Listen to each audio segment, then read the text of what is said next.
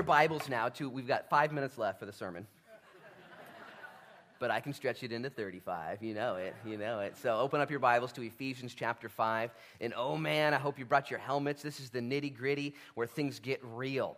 Do, do, you have a helmet, Simon? He, he actually does have a helmet. Good job. He brought his helmet. He rode a bike here, but that, that still counts. And Paul is writing to his church at Ephesus, who now knows Jesus, knows the truth, knows the way, and knows the life, knows how to get there. Yet, unfortunately, like you and me, they're not all there yet. They're still in the world. How many of you guys right now are living in the world?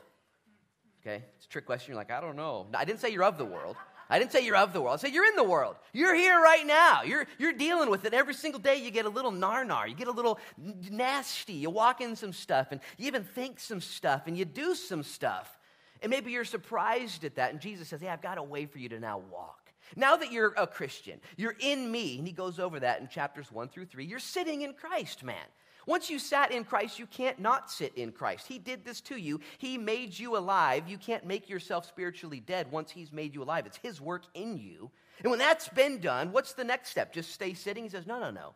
From your comfy understanding of grace, how you've been saved, I want you to now walk. I want you to walk. I want you to walk the talk. I want you to be a Christian now. And he tells us to walk in unity. The first thing he does, I just love how that's the number one thing he addresses. There shouldn't be any divisions in the body of Christ. It just ought not to be so, or even within churches. Walk in unity. We covered all that.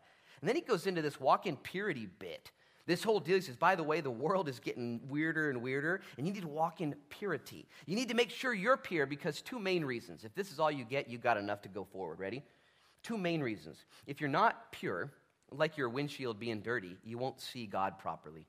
It's just, He loves you too much. He says, Oh, don't do that. That'll, that'll poison the vessel. That'll mess with the stew. That'll mess with who you are. That'll, that won't get, you won't see God. Jesus said it this way Blessed are the pure in heart, that is, you have a pure heart, for they shall see God. Did you know that seeing God is the greatest ecstasy that the country fair cannot counterfeit?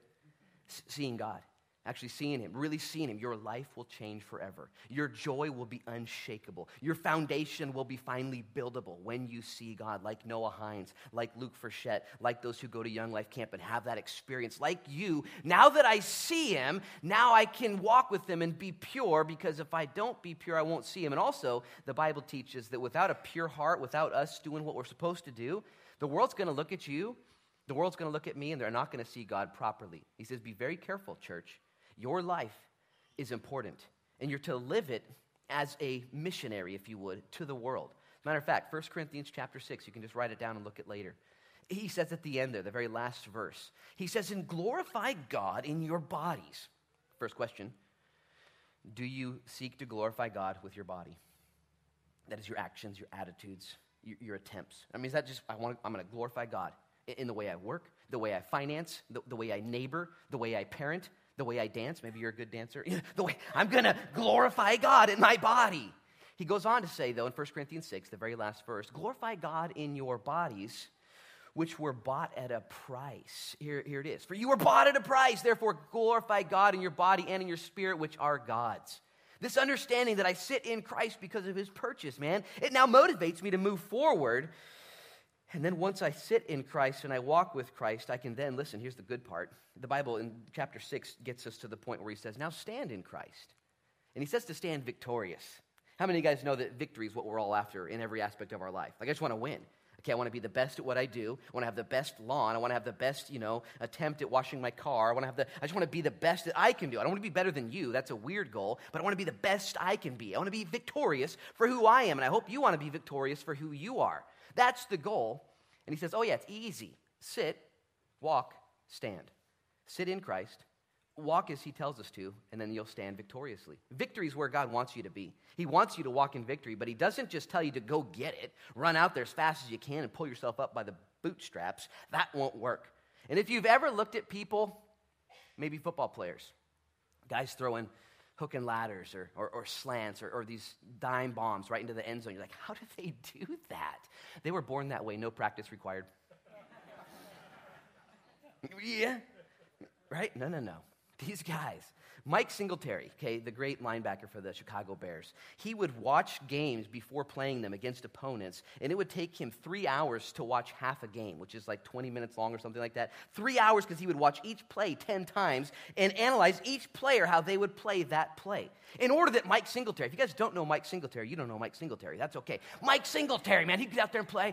Guy would be crazy. He could tackle you just by looking at you. You know what I'm saying? He was so intense.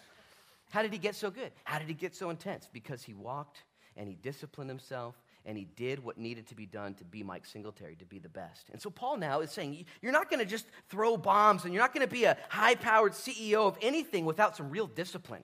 Tiger Woods, when he became earlier, the best golfer in the world, would train from 12 to 16 hours a day, not just with golf, but with working out and diet. He would train the most. And when interviewed, the guy was very solemn. Like, what's the best thing about golf for you? He's like, winning. I'm not kidding. And they say, what, what else? He's like, winning.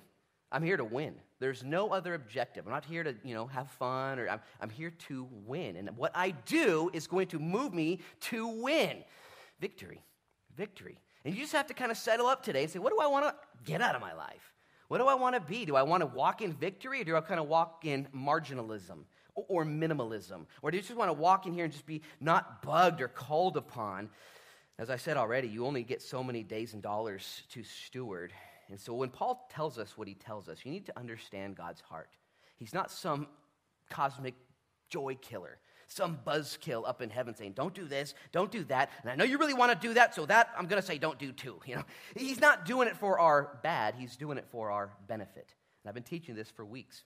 Sin the things that God forbids, the things that in His scripture He tells us clearly don't do this, don't do this, and don't do this. He tells us that not because they're forbidden, but because they're bad. He forbids things from us that will ultimately hurt us. And you don't even need to raise your hand.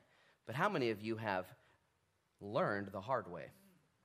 You know what I'm saying? Man, experience is the best teacher. You're like, can I get a witness? You know, it's like, yeah, dude, I've done some things, man. And, and, my parents taught me all about the right way, you know, and I'm like in jail telling people, you know, the right way, you know, it's not this way, that's for sure, you know. experience is the best teacher, but it doesn't have to be your experience you can learn even today. You can read the book and say, okay, okay, okay, okay. And you can listen to Noah Hines up here, or Luke Frechette, or whoever, and you can glean, or, or the Apostle Paul. So uh, without further ado, let's read some text. And we've studied this. This is week three in chapter five. He says, Therefore, verse one, be imitators as dear children and walk in love. There's that, that four letter W word, walk, as Christ also has loved us and given himself for us, an offering, a sacrifice to God for a sweet smelling aroma.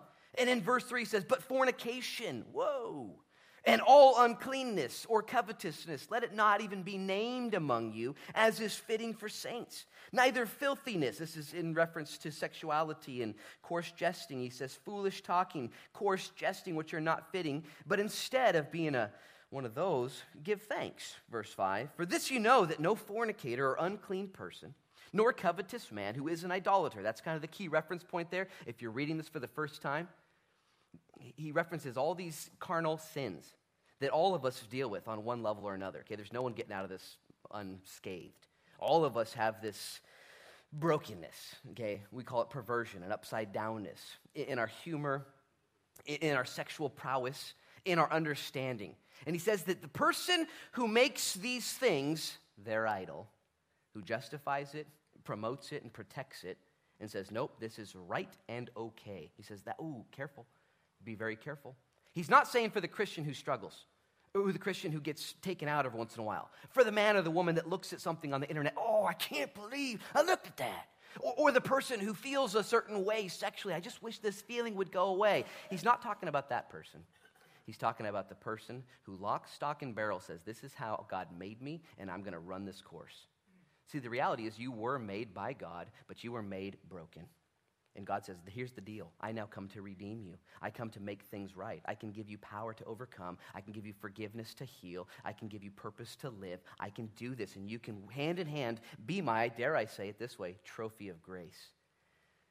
And I stand before you one who has not been perfect in my life by any stretch.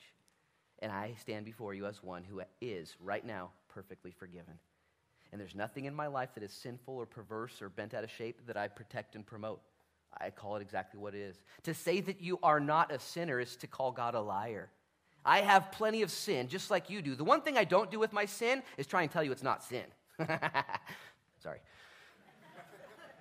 I mean, have you been around that before? I counsel with people all the time, like, what's going on? Well, I got this, this, and this. I'm like, okay, we need to deal with that. Why? I'm like, okay. Now, I've got, and when you get to that point, when you're walking in the light, and you can say, oh, I've got plenty of sin. Don't, don't let me off the hook, Pastor. Don't, don't tell me it's okay. I don't need that. I need you to stab me in the front with the truth. Not, not stab me in the back behind my back, but tell, give me the truth. When you go to the doctor, the last thing you want the doctor to do is give you a partial report. You know what I'm saying? Like, don't tell me the bad news, just tell me the good news. As a matter of fact, lie to me. you know, no, you don't do that. You say, Doc, tell me. I need to know. I need to know what's wrong and I need to know what we can do to make it right. You need to tell me. And doctors have that. It's an obligation to tell you the truth. So too is your pastor and God's word. And so when he says it's not even fitting for saints, verse 5, I'll read it again so you understand. For this you know that no fornicator, unclean person, or covetous man, which we all are, who is an idolater, who makes this his or her definition, their identity.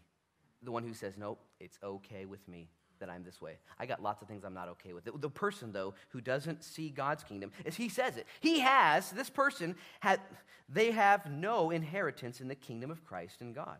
Why would you not have an inheritance with God? Because you've made your value, that which you have worth in your life, something that's not godly. You've actually settled for something less. Verse 6 Let no one deceive you with empty words, for because of these things, the wrath of God comes upon the sons of disobedience. Therefore, do not be partakers with him. And we studied that last week, ended on verse 7. And Paul warns us, saying, Careful, there are a thousand and one different bloggers and critics and camps that will deceive you with empty words, telling you it's okay to do it your way. You can go to Burger King right now and have it your way. You know, you can take a break. It's Kit Kat time. You can, whatever. You can take this, and there are, I'll tell you what, I see this all the time. Maybe you don't. And this is a battle for truth in our society, a battle for truth and grace. Jesus came with grace and said, I'm going to love you, I'm going to forgive you, I'm taking you all to heaven. But here's how you get there. Okay? You got to repent, you got to own your stuff, you got to let me forgive you. The blasphemy of the Holy Spirit, did you know what the blasphemy of the Holy Spirit is? The only sin that's not forgivable is not fornication. You realize that, right? Okay. The only sin that's not forgivable is not murder. it's, not even suicide. People ask that from time to time. The only unforgivable sin is saying no to the Holy Spirit. When you say no to what he is saying yes to, and the Holy Spirit says, Don't do that. This is right. That is wrong. And you say no to him, unfortunately, you push yourself outside of the forgiveness zone. And God says, Ooh, I, wow, but based on your attitude, I actually can't forgive you. You've rejected forgiveness. But when you say yes to God, yeah, He's right. he's so right, and I'm so wrong. Grace, like rain, forgives you. And you're still all messed up, and you're all backwards still, and you're still broken, and God's going to move you forward. He loves you just the way you are, but too much to let you stay that way. But when you, with that attitude of gratitude, it's really up in your mind when you say, Yes, Lord. Lord, say, Lord, you're it. You're the deal. And right then, in the midst of your jail cell, or in the midst of your perversion, or in the midst of your upside downness, you can worship Him and say, Thank you, Jesus, for saving me from myself. And you say yes to the Holy Spirit instead of no, and you receive forgiveness. It's so rich. It's so great. Don't be deceived with empty words from any other source. Paul's warning the church at Ephesus that, by the way, was more depraved than our culture. you, you know that, right? I mean, it was nutty back then. The things that, the, anyways, verse 8. We're moving on. This is new territory for our study time today. Micro Machine Mini Guy, here we go. For you were once darkness, but now you are the light in the Lord. Oh, walk as children of the light. We're going to see this juxtaposition, this contrast between light and darkness now. For the fruit of the Spirit is in all goodness and righteousness and truth, verse 10, finding out what is acceptable to the Lord, and have no fellowship with the unfruitful works of darkness, but rather expose them, or reprove them, or contradict them, or counter them. Verse 12, for it's shameful even to speak of those things things which are done in secret. But all things that are exposed are made manifest by the light, for whatever makes manifest is light. Therefore, he says, Awake, you who sleep, arise from the dead. What God does to you when you say yes to him, and Christ will give you light. That verse alone is worth memorizing today. Awake, you who sleep, and awake, you who sleep, arise from the dead. How do you raise yourself from the dead? Is that an easy trick? It's impossible. Someone has to do it to you. Christ has to save you. I'm not asking anybody here today to clean themselves up, to, to, to get better, to do more, to think smarter, try harder, run faster. What you need is you need the Holy Spirit to breathe into you that new life, that new purpose, that new position, that new destiny because of the activity, because of the identity. When He makes you who you are, everything becomes right. He says, Wake up, man, and Christ will give you light. Verse 15 See then that you walk as circumspectly. Eh, literally, walk looking in a circle, circumspectly. Look around. Don't just walk around like an idiot. Circumspectly. As a matter of fact, he says, not as fools, but as wise, redeeming the time because the days are evil. Therefore, do not be unwise, but understand what the will of the Lord is, and do not be drunk with wine. What about champagne? we talked about that weeks ago. In which is dissipation, but instead be filled with the Holy Spirit. He, he, he contrasts this relationship with the world and its ways. And you all know the ways of the world. Man, you know how good things feel, the world, how the counterfeit of God and the, the, love and the ecstasy and the joy of alcohol. Or maybe some of you know what drugs feels like. Oh, man. maybe you know what it's like to have a codependent relationship or something. He says, don't do any of that. But be filled with the Holy Spirit. Instead of being dependent on something else, be dependent upon God. You were supposed to be in fellowship with Him. That's where you're supposed to get your source. And if you're here today, you know the difference of being right where you're supposed to be, in the presence of God with His love flowing over you, under the spout where the blessings come out. There is no drug, there is no drink, there is no relationship, there is no experience that can counterfeit what God produces, the real thing. That's why you're here today on a, on a Sunday morning at 9 a.m. listening to me talk, because you know it's the real deal. He says in verse 19 what this will look like speaking to one another in psalms and hymns, spiritual songs, singing, making melody in your heart to the Lord, giving thanks always in the name of our Lord Jesus Christ, submitting to one another in the fear of God. Let's pray quickly and then study even quicklier. Lord, in Jesus' name, we just we love you. It's just another Sunday, Send Back Sunday, and hearing from Young Life and uh, it's just so much six year anniversary and, and Ephesians 5 and so much good stuff. And there's family here and there's people, there's new people, there's tourists. Uh, Lord, in Jesus' name, we just ask that today would count and that we would have a fire stoked underneath us, that we would have, Lord, our bones, Lord, filled with the flesh of the Spirit, and we would grow, and we wouldn't just be skeletons, but instead, Lord, spiritually, we would be strong with muscles and purpose. And I just ask for your help now, in Jesus' name, Lord, to articulate the truth that you would be glorified. In Jesus' name we pray. Amen. Amen. I've already uh, underscored the reality that God wants us to walk in victory.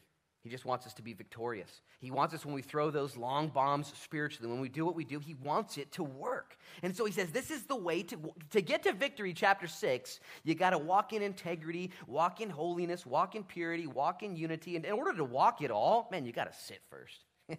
I'm just going to say this quickly.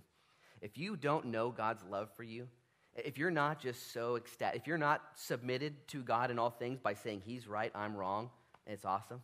I just love Him because He loves it. If you're not there yet, don't try and walk for Him. You're going to mess it up. Don't even expect to be victorious. That's cray cray. But if you are sitting in Him, and it's just so fun, man, life is so darn fun, even though I blow it all the time. God then will say, Ooh, let's now walk together, and you'll ultimately end in victory. That is his goal for you to do well. Let's study verse 8 through as far as we can get. And then we'll see what happens. He says this For you were once darkness, but now you are light in the Lord. Walk as children of the light. He contrasts this darkness and light mentality throughout the couple next verses. And he says, You were darkness at one time, now you're light. Redeem that lightness, redeem that time. Walk as children of the light. If, you're, if you have a testimony, you know what it was like to be in that darkness. You know what it was like to be lost, to, to make up your own rules, to do your own things, and ultimately get your own bills spiritually and physically and emotionally in the mail. And it was dark.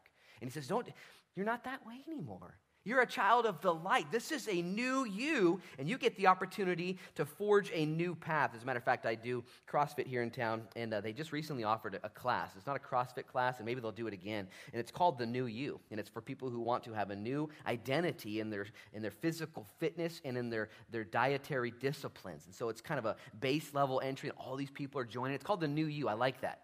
Because who doesn't want to have a new you? You know what I'm saying? Like a new me. It's like, do I got to do anything about it? You know, is there a pill you rub on your head and it's just you get a new you? And it's like, well, no. But you want a new you, don't you? Yeah, I do. Okay, well, here's how you do it. In Christ, you sit in Him, man, and then you walk with Him. And you begin to then learn the disciplines of Christ. And he says, Walk in the light, man, because walking in the light is the exact opposite of darkness. And I'll tell you what, your identity to walk in the light always determines your activity, which will determine your destiny. You ever driven down a road before with your lights off? You know, all these people flashing you. maybe they don't flash you. Maybe you're just on the way. Like, it's so dark out. And as soon as you turn the lights on, two things happen. You're a child of light now. When you turn your lights on, two things happen. Number one, you can see. Woohoo! Not going to die driving on this road. And number two, you can be seen. There's a purpose now to your life as a Christian. You're a child of light. Not only are you not in darkness, but people can now see the way to God through you. It's that important. So, number one, stay in the light. Can I just exhort you Christians here? If you're in the light, what that literally means is it means you are agreeing with the truth. Okay? It doesn't mean you're perfect. Don't even think that. Look around. You know what I'm saying? But it means you agree with the truth. You sit here and you say, Yep, there's a God and I'm not him. Theology 101. And what he says, I believe, and that settles it. And I, I, he, he's right. He's true. And when you walk in the light and you believe what he said, man, it allows you then to not make excuses for yourself. You don't have to walk in shame or darkness because it's not really about you, it's about him. If you're in the light, all that means is you're agreeing with the truth. Doesn't mean you're perfect or even doing great. You know how this looks, by the way? If you're a Christian here today, you can easily call me or a sister or a brother and say, I'm blowing it. I, am not doing right. I'm, I'm, actually upside down. I'm not even afraid to say it. I know for a fact because the, the, lights are on. You know, when the lights are on, I'm like, I don't know what I'm doing, you know? And you think sometimes God doesn't know what you're doing when you turn your lights off at your house. Like, what are they doing down there? Listen. From the sounds, I'm a little concerned. What are they doing? you know, listen, the lights are on. And when the lights are on, I would love to see this. I'm just going to say it. I don't have time to even develop it. But you have a grand privilege of walking in truth and humility with one another in relationships and in life groups, friendships and in marriages, in parenting. You don't have to pretend that you don't know what's going on or pretend you're even ashamed of what you've done wrong. The lights are on. And you can walk in the light. To walk in the light means to be honest with your sin honest with your weaknesses. The lights are on. Honest with your inabilities. Honest with the people. When you're honest with me and honest, I do counseling all the time, and I actually, I was going to say dread it, but I stopped myself, so I didn't say that. here's what I dread about it is when people want to talk to me and they're not completely honest. I don't have time for that. But when someone's totally honest, here's my stuff, Blah, and it's all on the table. I'm like, whoa, cool. You know, did you know this was in there? You know, and we deal with it. It's a privilege for you, husbands and wives, friends and family, church body together. If you're in the light, man, you don't don't ignore that fact. It's a you were once in darkness where you hid everything. Nobody knew the real you. Nobody understood. You didn't want people to see. He says, don't walk in the light. And if you walk in the light and, and stay out of the darkness, what does it mean to stay out of the darkness? It means don't do dark things. Okay, don't be a weirdo. Don't go back to the dark stuff. Don't have dark thoughts. Don't have a dark mouth. Don't just the darkness, man. The darkness will mess you up. I can take a pig, okay, and I can wash that pig and put some Estee Lauder on it, make it smell pretty, you know, and a little pink bow, you know, and maybe give it like a, a nose ring, you know, all pretty, you know, and, and I can wash. As soon as that pig sees mud, what's it going to do? Well, I got this pink ribbon on and I got this perfume. I don't want to touch that mud no more. Right? No, no. That pig's like, I'm about it. You know, it's in there. Okay, that pig's all about the darkness because it's a pig. And so, too, as Christians, you're sheep. You're not pigs. You've been changed. You who were once pigs are now sheep, is what he's saying. You were dark. Go ahead and do whatever you want. Now you're different. And if I take a sheep and I throw a sheep in mud, that sheep's going to look at me like, what'd you do that for? I don't belong in this mud. It's going to want out of the mud, cleaned up, sheared back, cleansed, healed. So, too, he says, don't walk in darkness anymore. Walk in the light. What's going to happen with that? Look at verse 9. He says, For the fruit of the Spirit is in all goodness, righteousness, and truth the fruit, the fruit, the fruit, the fruit. We want fruit, the fruit of the Spirit. How do you, you guys, any gardeners here? Any, any gardeners just love it when the sun doesn't come out ever?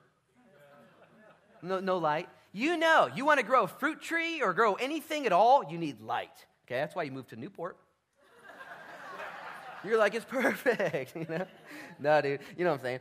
Listen, you know, though, the next verse talks about fruit of the Spirit, the righteousness and love. It only comes from the light. And I would just ask you, how's your fruit right now? Okay? I'm not trying to inspect your fruit. I'm not trying to be a sin sniffer, but are you fruity right now? Is, is there, is, there, is there virtue and joy and peace and love? Just It's easy to, for you to know. I don't need to know. You need to know. And if there's no fruit, it's because there's no light. And if there is light, there's going to automatically be fruit. It's just the way it is. The, the two go hand in hand. Verse 10, he says, finding out, here's what the Christian, here's how you walk in victory, in the, finding out what is acceptable to the Lord. Man, when you become a Christian, you get to discern what pleases him. And you get to look out for God's will, not just your own will. And we tend to want to know what I want to do. Isn't that how you were born and raised? Like, what do I want to do? You ask your kids, you know, what do you guys want for dinner? And they tell you, you're like, too bad, you get something else. You know, and you know, you, you, I want this and I want that. And he says, find out, verse 10. Find out what God's will is. Yeah, this is a joy, by the way. Jesus modeled it and taught it. He said, Not my will, but thy will be done. And he wanted God's will to be done on earth as it is in heaven. So, too, if you're a Christian here, man, what a joy. God wants to use your life for his will, not your will. Your will's boring, by the way. Okay, what you want to do, like, I just want to do this and over here and this should work. And, and God's like, what? How boring. Don't you realize that you're an eternal person having a human experience? Do things radical now. Do my will. And for eternity, we're going to watch the highlight film okay? For eternity, we're going to enjoy the dividends. Don't sell out for just your will. And if you have enough humility today to say, yeah, my will's kind of dumb. Like I, I'm usually wrong. You know, I've made some decisions and just kind of bleh, gone through with it. Like that's not God's will at all. Humble yourself today and discern, verse 10, what God's will is acceptable and ask Him and, and, and, and enjoy that process. Ask Him even today, Lord, is this what you want to do? Right now, as, as this is happening practically for me and my family, as we uh, navigate, and the staff here as well, as we navigate where the church should go and what land we should buy or what building we should obtain, Lord, is this your will? Is this your will?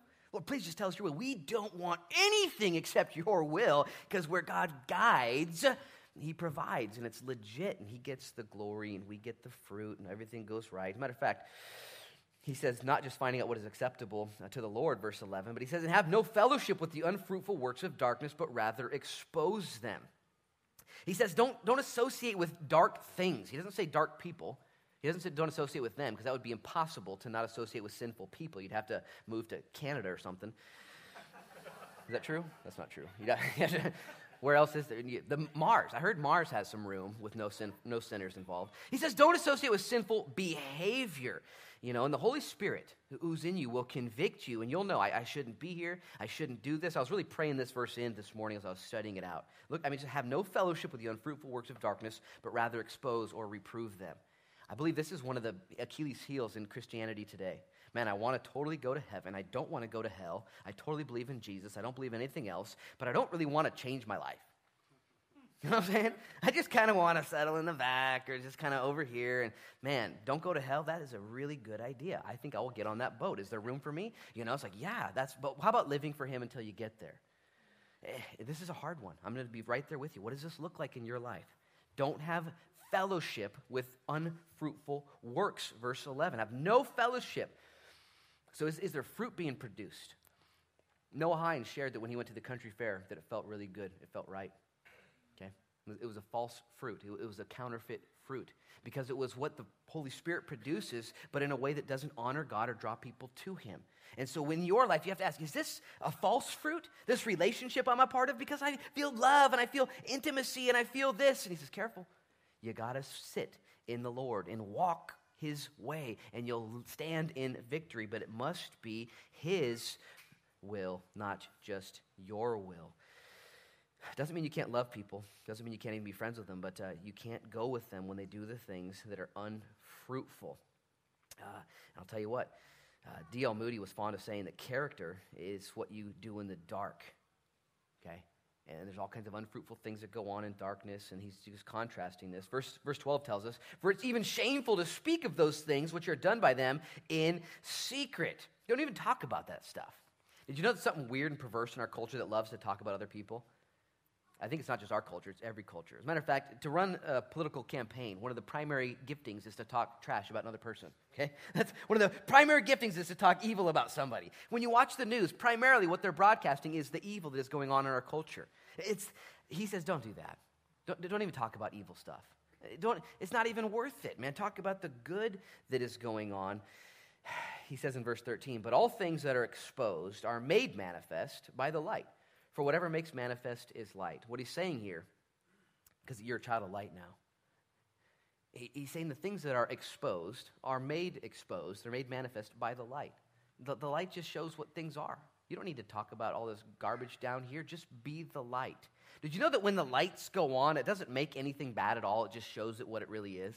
When the light comes on, when you read God's book and just put his book over you, doesn't make you a bad person, okay? It just illuminates the stuff in your life that is out of order. It shows you, and that's a blessing. Did you know that light can manipulate or can hide or can also illuminate the things going on? When you go to the grocery store, they have certain lighting for all the sections. You realize this, right? There's certain lighting for the produce. Oh, this produce looks amazing. You know, you buy it. And you go to the meat section, it's a totally different lighting spectrum. Like, oh my goodness, this is like, is, is this cow still alive? You know, and you buy the cow, and you know, and you go to the home decor section, and it's not the the the, the bright stuff. It's now it's like the warm, and this couch is more comfortable than I've ever had in my life. You know, and all this lighting stuff. Listen he says you're a child of light, okay? And your light will expose that which is dark. It just shows it for what it is. It's just God's attempt to identify what is happening around you. This may be the last verse we get to study today. At the 6 p.m. service, we're going to go for the whole thing, so just uh, you know, come back. He says this. Therefore, he says, I like that. He's just saying, man, you're a child of light. Watch out for the darkness, it'll, it'll mess with you. The, the light is so good, it's so great. Therefore, he says, Awake, you who sleep, and arise from the dead, and Christ will give you light. Did you know that life doesn't stop for anything? Okay, when you take a nap, I think I took a four hour nap yesterday. Don't tell anybody. I had to get up and did, I did a sunrise wedding under the bridge or by the bridge yesterday, and I just I didn't sleep well. And I got home and I put my sermon together in the morning. I was like, honey, can I take a nap today? And I, I, slept. I just slept. Did you know that while I was sleeping, they did a bunch of stuff? You know, they did stuff. They went to Fred Meyer's, they went to the library, they drove around, they did stuff, cleaned the house, all this crazy stuff. And I'm sleeping, you know. I was like, what'd you guys do? I had to where would you guys go? I Was, would, you, would you have fun? Did you make experiences and memories? Did you do stuff? Did you know life won't stop for you while you're snoozing through it? There's stuff going on, even today. We've, we've been here at the church for six years doing things services, raising up leaders and having people come to know Jesus, and life groups starting, and people forging relationships, and youth groups, and parachurch ministries like Young Life. And yet he says, Wake up. Wake up, don't, don't miss it. It's just going to keep going. And he's not talking a, a, natural slumber like I took yesterday, a justified nap. It's okay. Don't blame me. Don't shame me. Don't judge me. And what he's talking about is a spiritual slumber, a spiritual lethargy, a spiritual laziness where you just, ah, I don't know, I don't see the things of God as being that important in my life. I, I don't see the purpose in my identity leading to a really important activity in order to establish my destiny. I just don't see that. He said, oh, Wake up. Wake up, O sleeper, rise from the dead. Let Christ give you life, and you'll walk then in the light. And I'll tell you what, these things that he's identified, please just give me your heart for a minute. The things that he's identifying for the young people and for the older people too, he's saying these things will slowly broaden, or should I say, lessen the lights in your spirit. And you'll find yourself walking lazily spiritually. You'll find yourself walking without a purpose and without a point. As a matter of fact, I was back there talking with my dad right before the service began during worship. And my dad just said, Hey, Luke, I just, I love you. And I just love praying for you. I love praying for your family. And he was just telling me how his week went. I love praying for the church. And, and when he was saying all that, I just was saying, You know what's fun about all that, Dad? Is that this is all going to count. Everything we're doing here is going to count. Praying for my family, praying for the spirit, praying for the life groups, praying for the new property, praying for young life, praying for whatever. It's going to count. It's going to go to heaven forever and it's going to be eternal bliss. And God says, I don't want you to miss that. What about my fantasy football team, though? Uh, yeah, let's, uh, you know, what about, what about World of Warcraft? Have you ever played that, God? It's really good. You know, I'm, I'm working real hard to be a guild leader. You know, just, no, no, no, wake up. Don't waste your life. Don't. Did you know that the average high school student, by the time they graduate, will have spent more time watching TV than going to school?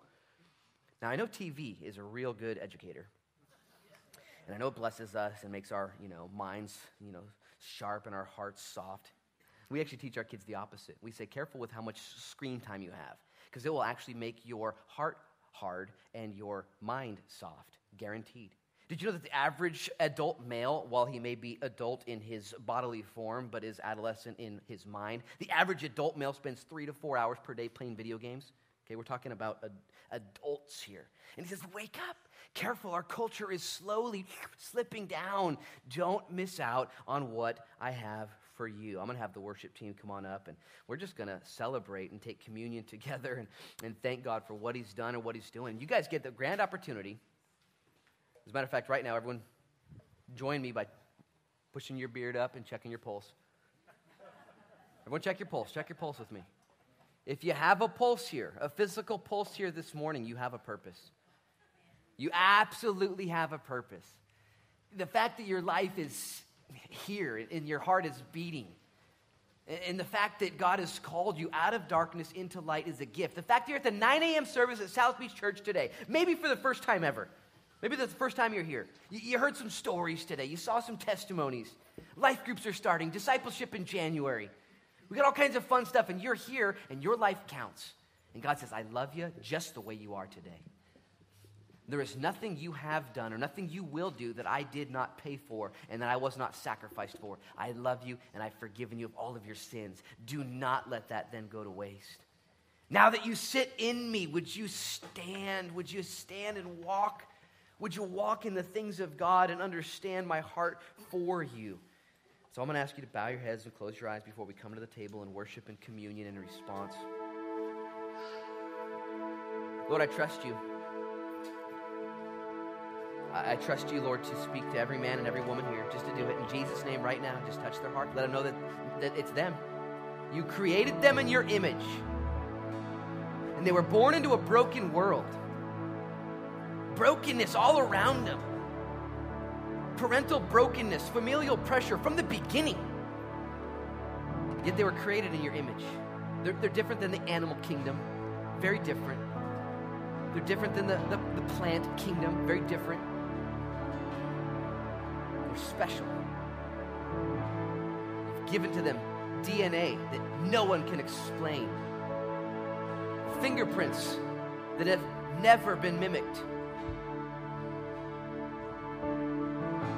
personalities, physiological makeup that is one of a kind for, for every, every person ever, more, ever born, one of a kind. And born into brokenness and born into pain you sent your son Jesus and said, Hey, I'm going to pay for all of it, the sins of the whole world. And I'm going to call you out of darkness. I'm going to make you alive, and I'm going to invite you to walk in the light. It's my light, it's not yours. I turn it on. And I invite you to come out of darkness and to say yes to God, no to death, no to hell, no to sin. Lord, I pray right now that you just speak to every gal here. You say, You're mine. I got you. I love you. Remind them right now, Lord, in Jesus' name. Remind them right now, Lord, that their steps are ordered. And I ask, Lord, that you would speak to every dude here right now, every guy, doesn't matter his age, every guy right now, just speak to him. That his life is here on purpose. That there is a purpose for living in 2016 that every guy, every gal here, Lord, has a, a reason to live, to walk in the light, so we would see you and so others would see. They would see you in us. If you're here today, I'll just make this simple opportunity for you to respond before we take communion. If you want to ask God to help you be awake, to wake up from anything you've fallen asleep over, to wake up in any area where you're just dozing off spiritually, Maybe you're messed up. Maybe you're mistaken. Would you just right now, by way of saying, Lord, wake me up, raise your hand? Just raise your hand. Give him permission. Humble yourself this morning. Say, Yeah, wake me up. Wake me up. Wake me up, Lord. If I'm asleep, then I give you permission to wake me up through whatever way you want because you're God and I'm not. Raise your hand right now. Maybe you want to be waking up. Maybe you feel like you're just so so sleepy, so tired, so it's so hard. You raise your hand high and say, Lord, I want to wake up. I'm not just giving you permission. Lord, please don't let my life go to waste. Please wake me up, Lord. If I'm asleep, if I've slumbered, if I've failed, if I'm off, if I'm down, if I'm wrong, then Lord, I give you permission to rescue me once again. Raise your hand up nice and high. Just do it. Say, Yes, Lord. Wake me up for your glory. And Lord, as hands are going up and people are praying right now in Jesus' name, do it. Do it, Lord. Only you can do it. You're the one who does it. And as we come to the table now, we celebrate, Lord, your death, your burial, your resurrection. We look forward to what you're going to do this coming fall, Lord, this school year, this next session of life groups, Lord, this discipleship program, this church, Lord, this next building, this next you, Lord, get the glory. We love you. In Jesus' name we pray.